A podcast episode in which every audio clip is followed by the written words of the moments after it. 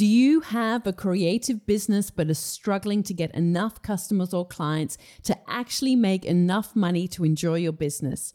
Come join me for a free live planning workshop where I will share the roadmap to get more leads and more profits in your business without running yourself to the ground. If you started this year with good intentions but are not getting the results you want and need, you really don't want to miss this free workshop. Now, there won't be a replay, so you must show up live to join the training. Register now at nataliewalton.com forward slash roadmap. That's nataliewalton.com forward slash roadmap. Everyone's style is different because we have all taken different journeys in life. Creating in your own truth is at the heart of knowing and expressing your style. Your style doesn't need to conform to any prevailing opinion or general consensus. Welcome to Imprint, a podcast about creating a home and life you love. I'm Natalie Walton, an interior designer, stylist, and best selling author focused on an holistic approach to homes. Each week, I'm sharing insights and interviews about the creative process to help you enhance both your interiors and well being, as well as provide you with the tools and resources to make considered and sustainable choices with all that you create. Hello, everyone, and welcome to Imprint. I'm looking forward to sharing a slightly different kind of podcast with you today, a slightly different topic, a slightly different type of idea. And it's something that I've been observing and really noticing show up in interiors, in the spaces that people are creating in their homes, in the types of products that people are creating, in the brands that are um, you know, the type of content that they're sharing on Instagram. I'm noticing it as well with interior designers and where their work is going. And um, and I wonder if you have noticed this too.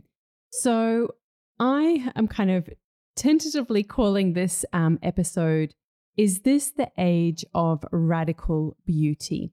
And I came across across this idea of radical beauty not so long ago, I was um, I was actually looking at the Flamingo Estate website, and it talked about the idea of radical beauty. I came across them. I'd heard of them ages ago, and then when I was teaching my free course, uh, Design and Grow, we had a bit of a chat at the end of one of the sessions when we were talking about email lists and and how you can create email lists and send out broadcasts that are you just you know those types of emails that you get and you actually really look forward to them. And somebody said they really look forward to getting the emails from flamingo estate. And so of course i just had to go and have a look because i i actually really enjoy when somebody has put the time and effort into crafting a really um, thoughtful email and you know it can just be really inspiring it can be that little element in your week where you really look forward to, maybe not looking forward to it all week, but when you see it land in your inbox, you really look forward to opening it and reading it. And so I was very curious about that. And when I did a little bit of digging, because I love looking at, you know, what are um, different people out there, different creatives, how are they showing up? How are they talking about their products? How are they talking about themselves in relation to their products? How are they positioning themselves? I just, I love this stuff. I, I just find it really interesting because to me, business is a creative act. You know, entrepreneurship is a creative act. And I love it when creatives step into this realm because how can we show up and connect with people in a way that is true to who we are, but it is engaging and it also though ticks the boxes of you know you want to get people to get excited about your brand. You want to get people to get excited about your product or services. So i just i really love looking to see who is doing what you know particularly leaders in the space and their approaches and their strategies. And i've just been percolating on this idea of radical beauty and it's something that really excites me. And the reason that I think that this is the case is that, as we all know, we live in a time where we are bombarded with images and it's in many ways, you know, just doing something um the the old school way of doing things just doesn't cut through and it just doesn't resonate with people. And I feel like it's really pushing people to dig deep and and you know really get even more creative. Like how can we push the creative envelope with what we put out there because if we want it to stand out, if we want it to connect with people, then we really need to create images, create spaces that are really compelling, really exciting and enticing. And so I think that in many ways, this idea, like I said, that I'm kind of coining as the age of radical beauty, I think it is a, a response to the incredible amount of saturation that we have with images online. And I do think we have had a big period of, um, you know, minimalism and simplicity in spaces. And that will always, for me, I know, definitely have a place in my heart because that is where I feel personally grounded. But I'm curious and I'm exploring this idea within myself of, you know, is this idea of radical beauty, is this something that I want to embrace in my own interiors, in my own work? And it, yeah, it's it's a really interesting question, and I'll be I would love to hear from you. For those of you who are listening to this, um, you know, send me um, a message on Instagram at Natalie Walton. Send me a DM, or maybe even put a comment in the comment section of this particular episode. And I think what is happening is that there is a bit of a movement away from white on white interiors. And I feel like people are craving more layers, they're craving more depth, craving more intimacy. And people are really wanting to express and also showcase their personalities in their spaces, which I think is a good thing. I mean, I have always been about that, about, you know, being that your home should represent who you are in a very, you know, in a very real and genuine way. And I've also noticed that the um, there's very much feels a movement that the past is coming into the present and moving into the future in terms of referencing different types of interior designers from the past. So I have noticed more and more, and I'm curious if you have too, that uh, people who are interior designers, particularly those who have quite large followings on um, social media, they are really trying to, and consciously or not, but I've noticed that there has been an amplification of separating themselves from the crowd in terms of showing their level of knowledge, industry insight, and expertise when it comes to you know, knowing about the history of design, knowing about designers of the past, referencing slightly more obscure designers that haven't been referenced in more recent times. I mean, there was been a big movement over the past three to five years of, you know, the Mario Bellini sofas from the 1970s and and the kind of the whole Italian design movement from the 1970s has had a massive resurgence over the past couple of years. And you see, you would be familiar with that sofa that is everywhere. And, um, you know, people are, you know, the Bambole as well. There is there's a whole there's like three or four sofas that have been used in many projects over the past few years. And I feel like now there is a bit of a movement. As much as you get, it's like a seesaw. You know, you get a, a heavy weight on a particular thing, and then it starts to tip the other way once that point reaches that saturation. And so now I'm hearing people reference interior designers such as Jean Michel Frank and um, designers from the 1930s and the 1940s. So it's really interesting to see this progression within the interior design world, how there's this movement away from white on white towards this depth and warmth within spaces and really noticing dark woods, deep colors, and really, I think it's interesting to ask yourself if you are working in the world of interiors, what is going to set your work apart? And if, you know, any of you who have listened to this podcast for some time, you will know I am not into trends. I am not into doing something because other people are doing something.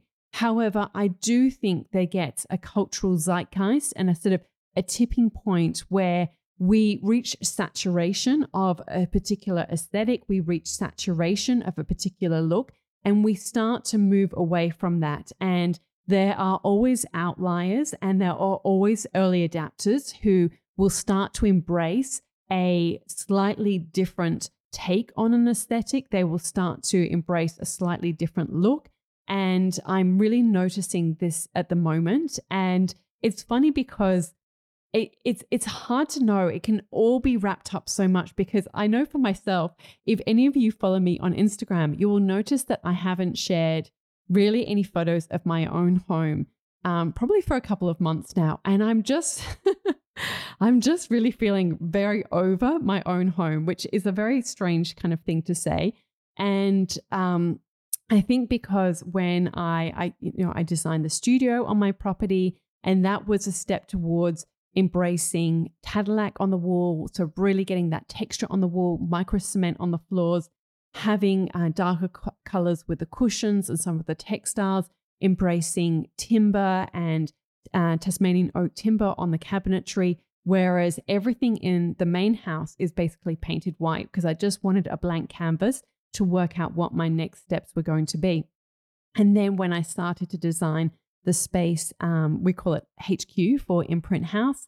Um, that again was really going down that path. And I then embraced cork in the upstairs um, office. I then used um, paint on the front doors, um, this beautiful, deep, rich brown color, and also used um, paint on the mezzanine area, painting both the walls and the ceiling a sort of warm color.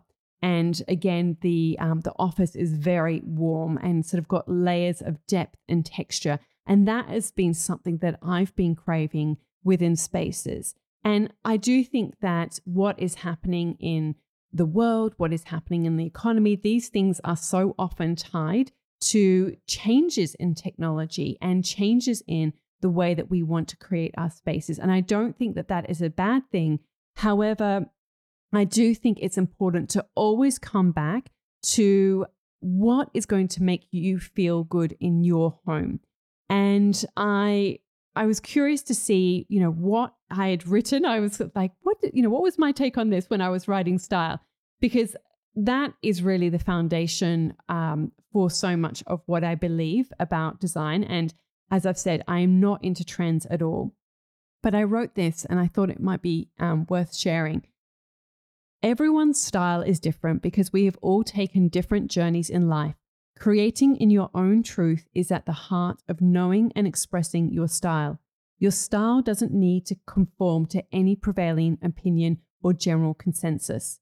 So, I guess this is my encouragement for you. I think that if you want to step into this new age of darker colors, deeper woods, more texture, more intimacy and personality in spaces, then that is completely fine. But my encouragement would always to be to do it through the own through your own lens of your lived experience, to do it through the the filter and the prism of your story, your journey, your values. And when you do it in that way, that's when I feel you create spaces that are truly authentic to who you are and what is most important to you. And I do also think it is really important that when you create spaces, whatever type of space that you create, that you always acknowledge your location within your designs. For me, I'm living on a country property in the hills above Byron Bay, and it is not going to make sense for me to put dark timber paneling um, on the walls. I mean, when I say that, the, the walls were actually dark timber paneling, but it was more that shipwright style timber paneling as opposed to, you know, veneer or that Art Deco look where you get sort of whole rooms filled with paneling. So it is not going to make sense to me to embrace that. However, I am now I can feel it in my in myself and it's an exciting feeling. I can feel it within myself that I've got new ideas percolating for this home. What is going to be the next iteration for it? And um, really wanting to embrace some new pieces in the space. And this is a thing that I love about decorating, I love about styling, is that you can transform your spaces um, through your choice of objects. And you don't have to necessarily make structural changes, but you can really amplify the mood, or you can do very simple things such as changing the paint colors, such as changing your furniture or furnishings. And it's also not necessarily about going out and spending a whole heap of money. I mean, I'm actually really curious to start exploring vintage furniture. It's something that I wanted to do for a long time, and I just haven't had the capacity because I've been so busy on other projects. But I feel like I'm ready to start exploring some new pieces within my space. So, anyway, I just wanted to share this, like I said, and I want to also share that there are three t- types of style. For any of you who have taken my style quiz, um, you will be familiar with this. I think I've discussed this on the podcast previously, but when it comes to style, I always, um, you know, want to acknowledge that I think that people often get mixed up with when they're talking about style. Your personal style is very different to a decorating style or a decorative style. So, Art Deco or modern farmhouse is not your personal style. That is a style that is rooted in a particular period. It is rooted in a particular design aesthetic. Um, there are certain signatures that are related to that particular style, and that is a particular look. Now, when it comes to creating your own home, you can embrace some elements of a decorating style, but my encouragement is always that you also inject your own personal style. And this is what reflects you. This is generally your personal interior style reflects who you are today and the choices that you're currently making in your home. Often it's quite instinctual rather than being necessarily super intentional.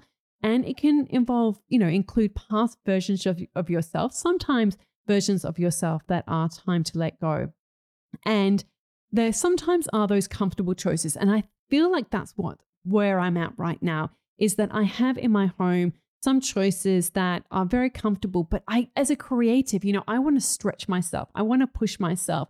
I want to explore my creativity. And I've always said, you know, that our homes are our laboratories. They are such a great place to explore our creativity.